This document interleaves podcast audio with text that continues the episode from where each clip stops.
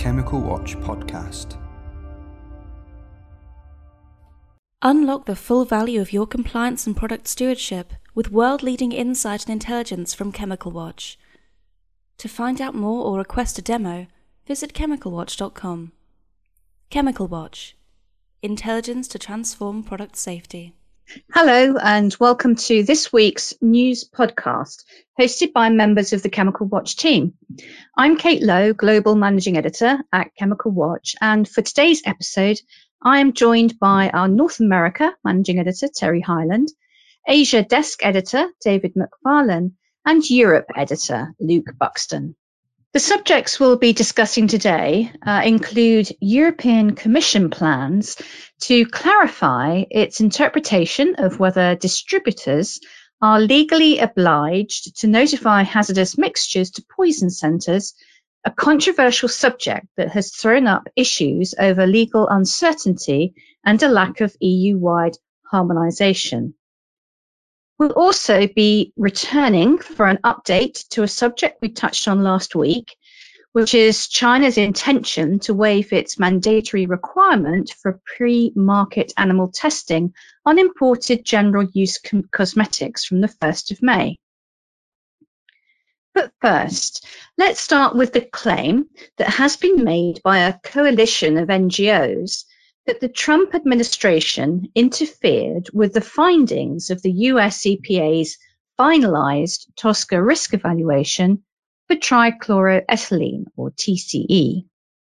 The coalition, which includes the NGOs Alaska Community Action on Toxics and Earthjustice, said a decision not to use fetal cardiac defects in the November 2020 final risk evaluation of TCE was the result of political interference by White House officials in their prior administration. In a letter dated 26th of February to the then acting EPA administrator, Jane Nishida, the consortium said the alleged interference reversed the long-standing judgment of EPA scientists that these effects provide a sound and reliable basis for public health protection. The EPA released the final risk evaluation of TCA late last year, concluding that the halocarbon poses an unreasonable risk to human health in 52 of 54 conditions of use evaluated, with the unreasonable risk findings based on TCE's immunosuppressive properties rather than the more sensitive endpoint of fetal cardiac malformations. Two weeks after receipt of the letter, an internal EPA memo suggested it is similarly reviewing the TCE evaluation. Acting Assistant Administrator Michael Freedhoff sent an email to staff in the EPA's Chemicals Office on the 10th of March to discuss the importance of scientific integrity and citing, and I quote, examples of past political interference, including the TCE risk evaluation. So, Terry, can you start by telling us what all of this could mean for the TCE risk evaluation and for potential risk management rules for uses of the substance? Hi, Kate. Sure. So, as many readers and listeners likely already know, the Biden Harris administration, in one of their first actions, called for a review of basically every agency action taken during the previous administration. And that included taking a fresh look at the first 10 TSCA risk evaluations that the agency had already completed, including the risk evaluation for TCE. So we knew the EPA was at least taking a look at these risk evaluations.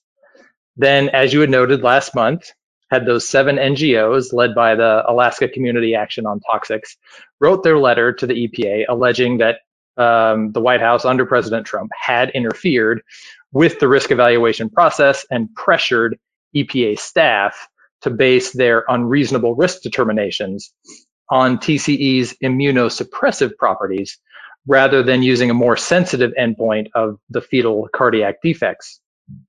And using that more sensitive endpoint um, that that would have meant you know potentially a lower threshold for finding unreasonable risk And as you had noted, Kate, the, the agency certainly has indicated it might take a closer look at the TCE risk evaluation.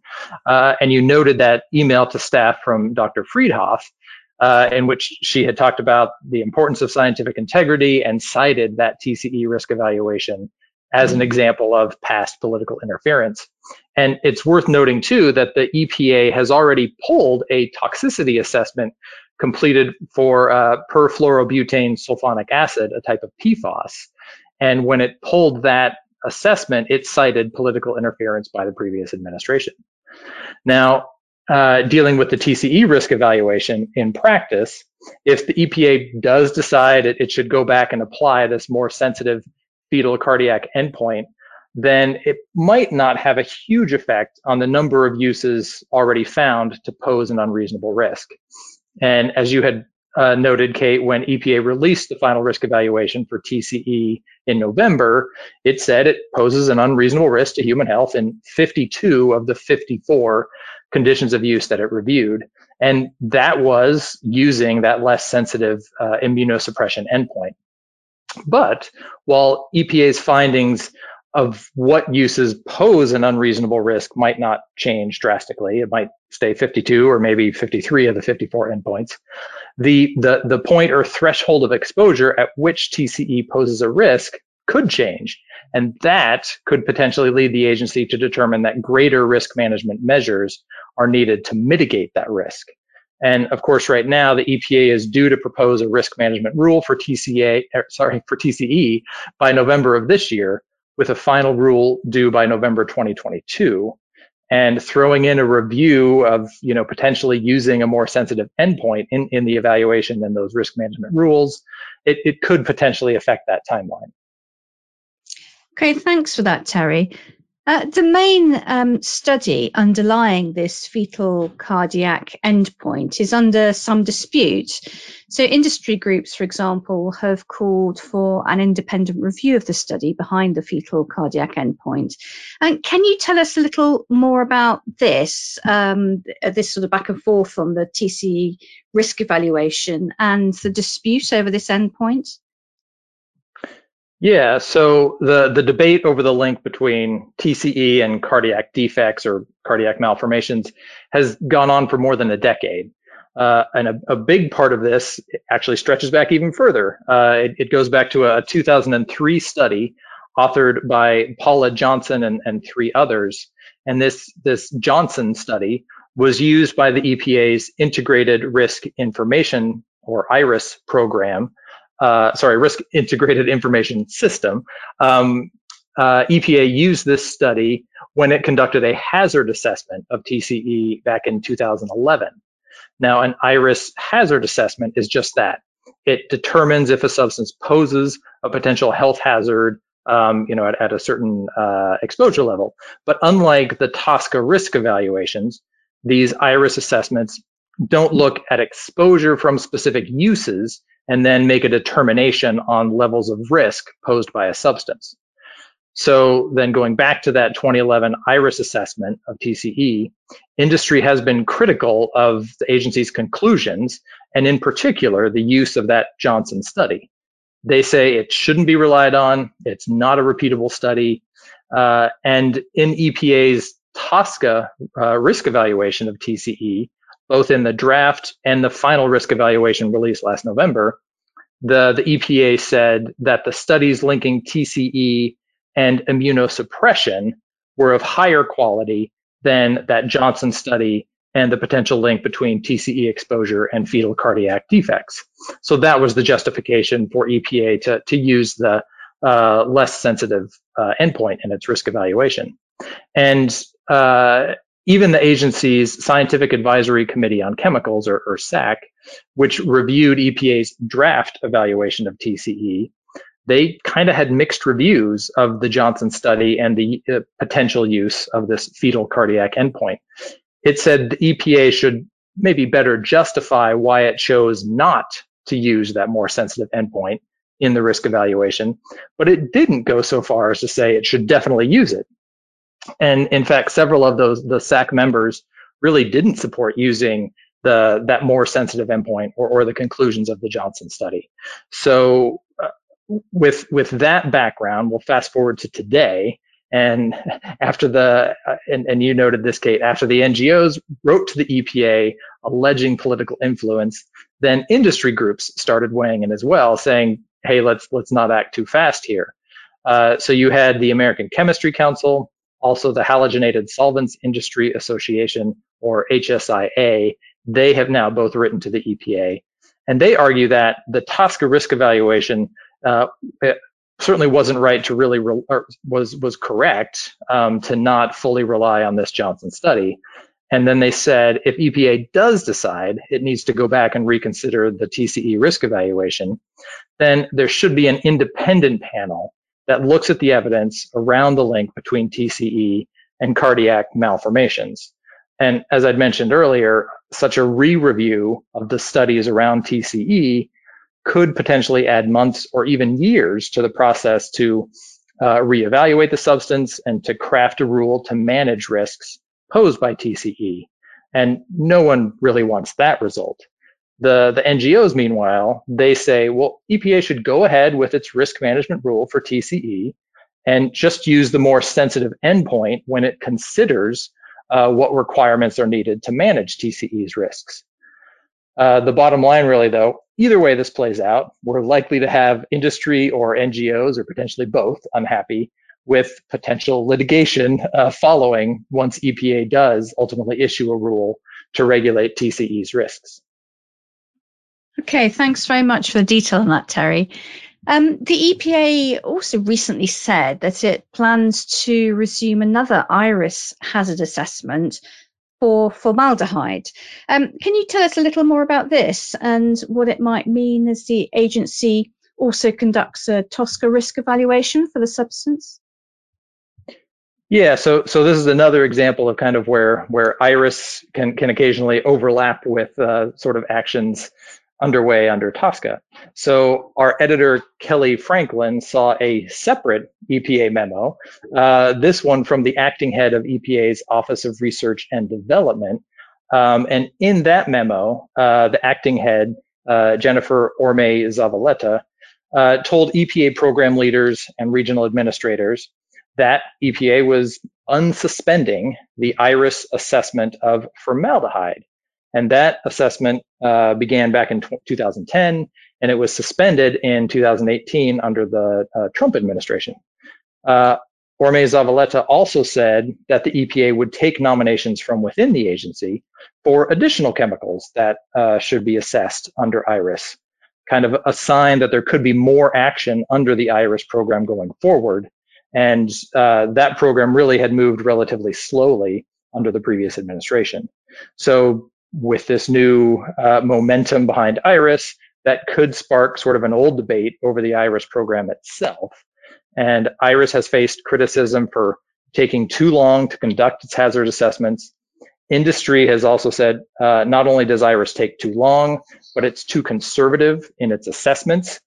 And if the agency relies on those assessments when it takes regulatory action, that could lead to regulations that are more stringent than are needed and industry says the IRIS program for assessing many chemicals is redundant, especially when the program has faced criticism for taking too long to conduct its hazard assessments. And industry says IRIS not only takes too long, but it's too conservative in its assessments, which could potentially lead to regulations that are more stringent than needed. And industry says the IRIS program for assessing many chemicals is kind of redundant, especially where you have TSCA risk evaluations already going on. And formaldehyde is a case in point, industry says. EPA uh, is currently in the early stages of a TSCA risk evaluation of formaldehyde. So industry says that restarting the IRIS assessment at this point would just be a waste of EPA's already limited resources. Okay, thanks very much indeed, Terry. Now, let's turn to China and the subject of animal testing.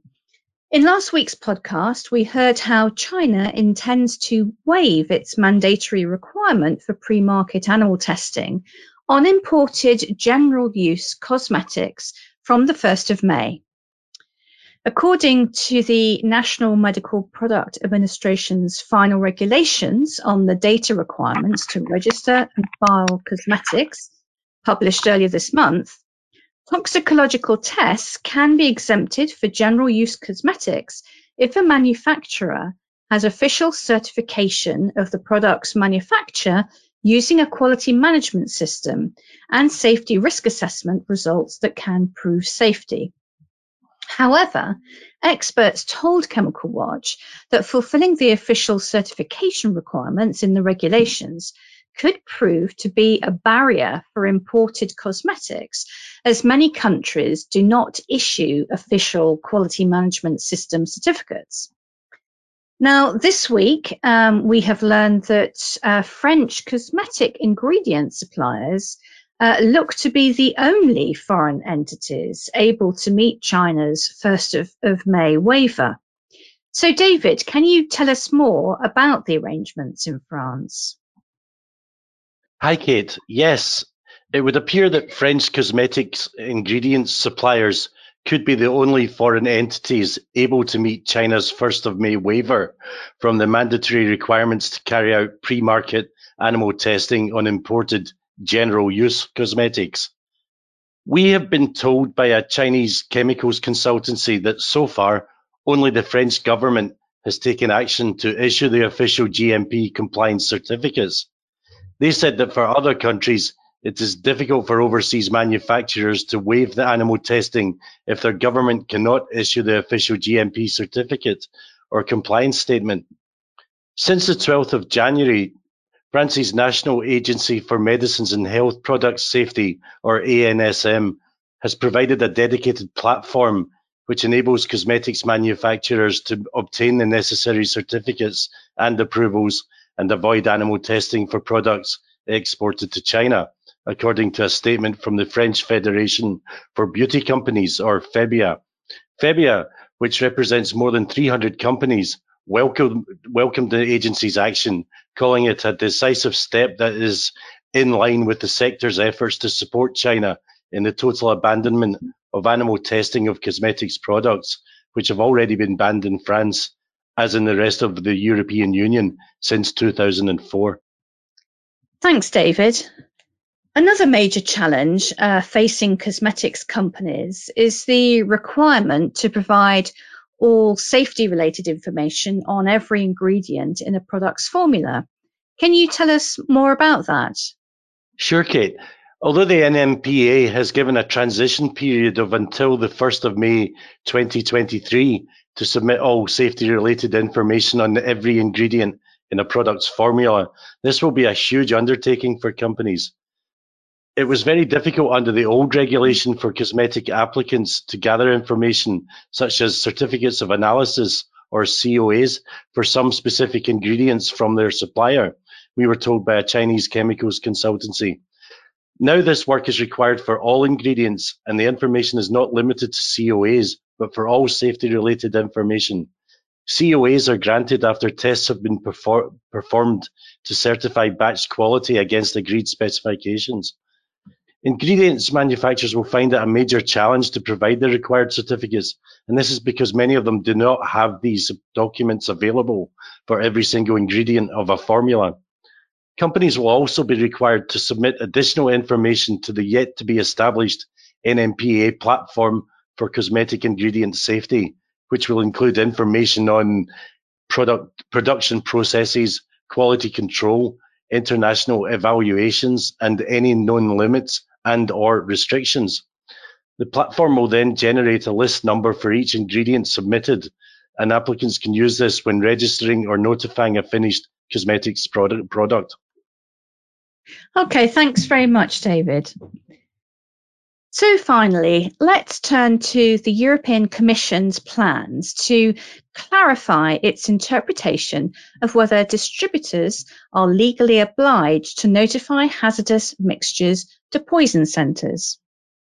The Commission is reflecting on whether to make distributors' existing obligations more visible in CLP by explicitly referring to distributors directly in the legal provision on emergency health response information, Chemical Watch has learned. It hopes to settle the issue in an impact assessment roadmap, part of a broader revision of CLP due to be published next month. So, Luke, um, can you start by telling us uh, why does the Commission need to make the obligations uh, of distributors with regard to poison centre no- notifications more visible in CLP? Hi, Kate. There's been a fair bit of disagreement on this for some time, with industry and some member states not seeing eye to eye with the Commission uh, concerning two articles under CLP. About two years ago, the Commission refined its position that relabelers and rebranders of chemical mixtures are classified as distributors. Now, under Article 45, importers and downstream users must notify poison centres if they're planning to place uh, hazardous substances on the market, but distributors are exempt uh, from any direct legal obligation. The issue at the heart of this disagreement is that distributors need to adhere to Article 410 and therefore may end up actually needing to make the notifications. Some member states and trade bodies don't agree with the Commission's interpretation of Article 410. Uh, this states that companies cannot place substances and mixtures on the market unless they're compliant with the regulation, and they're also questioning the, the uh, legality of it. Some industry players say the Commission's interpretation is that if these distributors have the knowledge that certain information is not included in the original notification because it's not known to the original notifier, then the distributors have the duty to ensure the information is made available to the appointed body. This can be done either by informing the upstream notifier or by making a notification themselves. So what the Commission is doing now is reaching out via the impact assessment in the hopes of reaching some kind of accord. Thanks, Luke. So, what happens once the impact assessment has been published in April? Industry will be invited to submit their views in a four week stakeholder consultation, and after that, there'll be a 12 week um, public consultation uh, taking place. The draft proposal for the CLP revision is due in September. My understanding is this will then be debated um, by the uh, by CARACAL, the competent authorities for reaching CLP, and Commission adoption is expected by the end of the year. Okay, thanks again, Luke. So that brings us to the end of today's episode. So thank you again to Terry, David, and Luke for sharing their insight into today's stories with us. And thank you to you, our audience, for listening to today's episode. If you would like to find out more about the topics from today's discussion, please head over to the Chemical Watch website at chemicalwatch.com. Until next week, goodbye. Unlock the full value of your compliance and product stewardship with world leading insight and intelligence from Chemical Watch. To find out more or request a demo, visit chemicalwatch.com. Chemical Watch Intelligence to transform product safety.